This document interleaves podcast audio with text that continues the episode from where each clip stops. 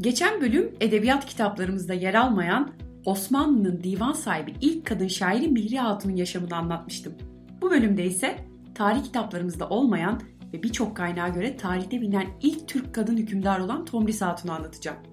Maalesef ülkemizde kadından lider olmaz diyen kişilerin sayısı yok sayılamayacak kadar fazla.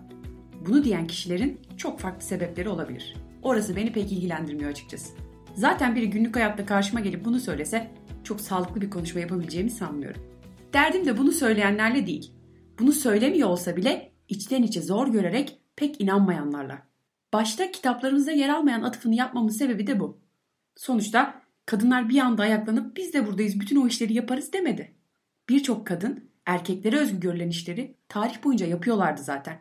Sorun bu kadınlardan habersiz oluşumuz, habersiz bırakılışımız. Bu sebeple de pek inancımızın olmaması.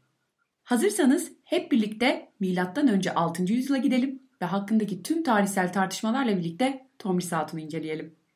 Kendisi önce 6. yüzyılda yaşamış efsanevi Saka hükümdarı olarak biliniyor. Öz Türkçe olan ismi günümüz Türkçesinde demir anlamına geliyor.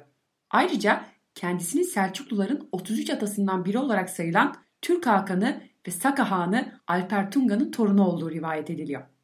Alper Tunga zamanında en güçlü dönemini yaşayan Sakaların en önemli düşmanı Perslerdi. Önce 6. yüzyılda Büyük Kiros tarafından kurulan 1. Pers İmparatorluğu Ahmeniş İmparatorluğu'nun kurucusu da Büyük Kiros'tu. Güneybatı Asya'nın çoğunu ele geçiren Büyük Kiros için de aynı şekilde Sakalar önemli bir düşmandı. Kaynaklara göre Alper Tunga da Persler tarafından öldürülüyor. Öldürülmesinin ardından Sakalar gitgide güç kaybettikleri bir döneme giriyor. Sonrasında başa geçen diğer hükümdar da ölünce yerine o hükümdarın eşi olan Tomris Hatun geçiyor. Tomris Hatun barışçıl, savaştan yana olmayan bir lider olmasına rağmen Büyük Kiros'un liderliğinde hareket eden Pers ordusunun Saka topraklarına olan saldırıları durmak bilmiyor. Sakalar bu akımlar karşısında geriye çekilmek, tarlaları yakmak ve su kuyularına zehir koymak zorunda kalıyorlar. Saka topraklarına girdiklerinde yakılmış tarlalardan başka bir şey bulamayan Persler yiyecek ihtiyaçlarını karşılayamadıkları için kendi topraklarına geri dönüyorlar. Savunmaya önem veren Tomris Hatun geri çekilme ve savaşmak için kendilerine uygun olan anı bekleme stratejisi izliyor. Hırsla hareket etmiyor. Tomris Hatun'un stratejisiyle başa çıkamayan Büyük Kiros yeni bir plan yaparak Tomris Hatun'la evlenme talebinde bulunuyor ve eğer kabul ederse Sakalar ile bir daha uğraşmayacağını vaat ediyor. Bunun toprakları ele geçirmek için kurgulanmış bir oyun olduğunu anlayan Tomris Hatun ise bu teklifi reddediyor. Reddedilen Kiros bunun üzerine Sakalara savaş ilan ediyor. Ordusundaki askerler ve eğitilmiş köpeklerle birlikte Saka topraklarına ilerlemeye başlıyor. Tomris Hatun da geri çekilmek yerine savaşmanın vakti geldiğine inanıyor ve ordusunu düşmanın birkaç kilometre yakınında mevzilendiriyor. Orduların birbirine yaklaştığı geceye denk gelince sabahı beklemeye karar veriyorlar.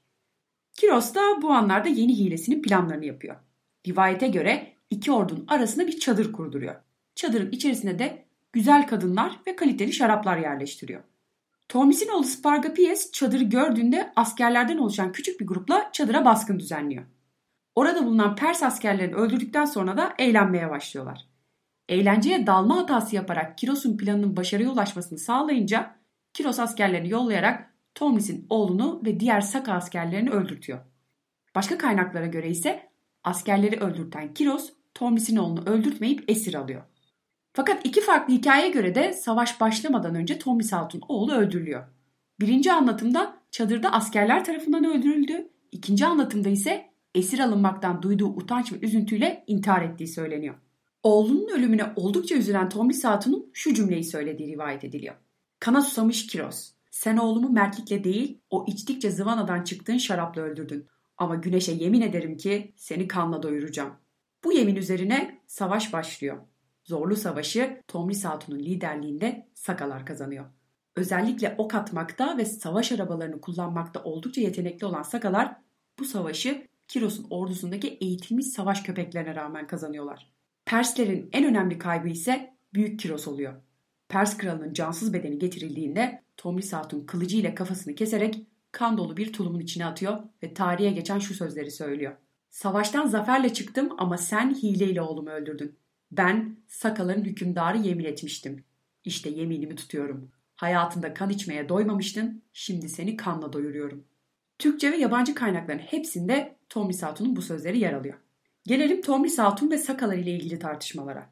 Sakalar Türk mü yoksa İran kökenli mi sorusu tartışmanın tam ortasında yer alıyor. Bazı kaynaklar Sakaların İran halklarından biri olduğunu söylüyor. Bazı kaynaklar ise Sakaların ön Türk olduklarını söylüyor.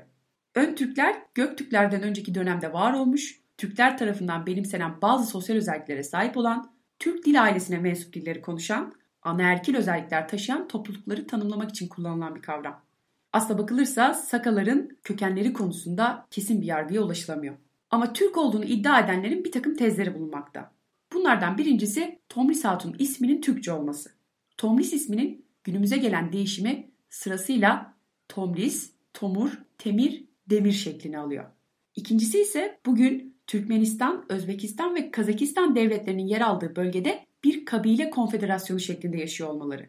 Yaşadıkları bölgeye de atıfla Türk kökenli oldukları söyleniyor. Üçüncüsü ise Sakaların güneşe tapmaları. İranlıların o dönemde daha karmaşık ve birden fazla dinleri olduğunu ve bunların hepsinde bir tanrı inancının olduğunu söylüyorlar. Tartışmaların ve tezlerin çok kısaca özetlenmiş hali bu şekilde. Kesin bir bilgi olmasa da Tomris Hatun tarihte bilinen ilk Türk kadın hükümdar ünvanını elinde tutuyor. Tomris Hatun aynı zamanda özellikle Rönesans döneminde Avrupa sanat ve edebiyatında oldukça popüler bir figür haline geliyor. Kiros'un kafasını elinde tuttuğu ve kanla dolu kaba koyma sahnesi birçok sanat eserinde işleniyor. Zaferi kadının gücü olarak yorumlanıyor. Shakespeare oyunlarından bir tanesinde kendisine Sakaların kraliçesi olarak atıf yapıyor. Ayrıca Almanya'nın Dresden şehrindeki bir parkta Kiros'un kafasını elinde tuttuğu bir heykeli de bulunuyor. Türkiye'ye dönersek günümüz siyasetinde Tomris Hatun bir sembol olmaya devam ediyor.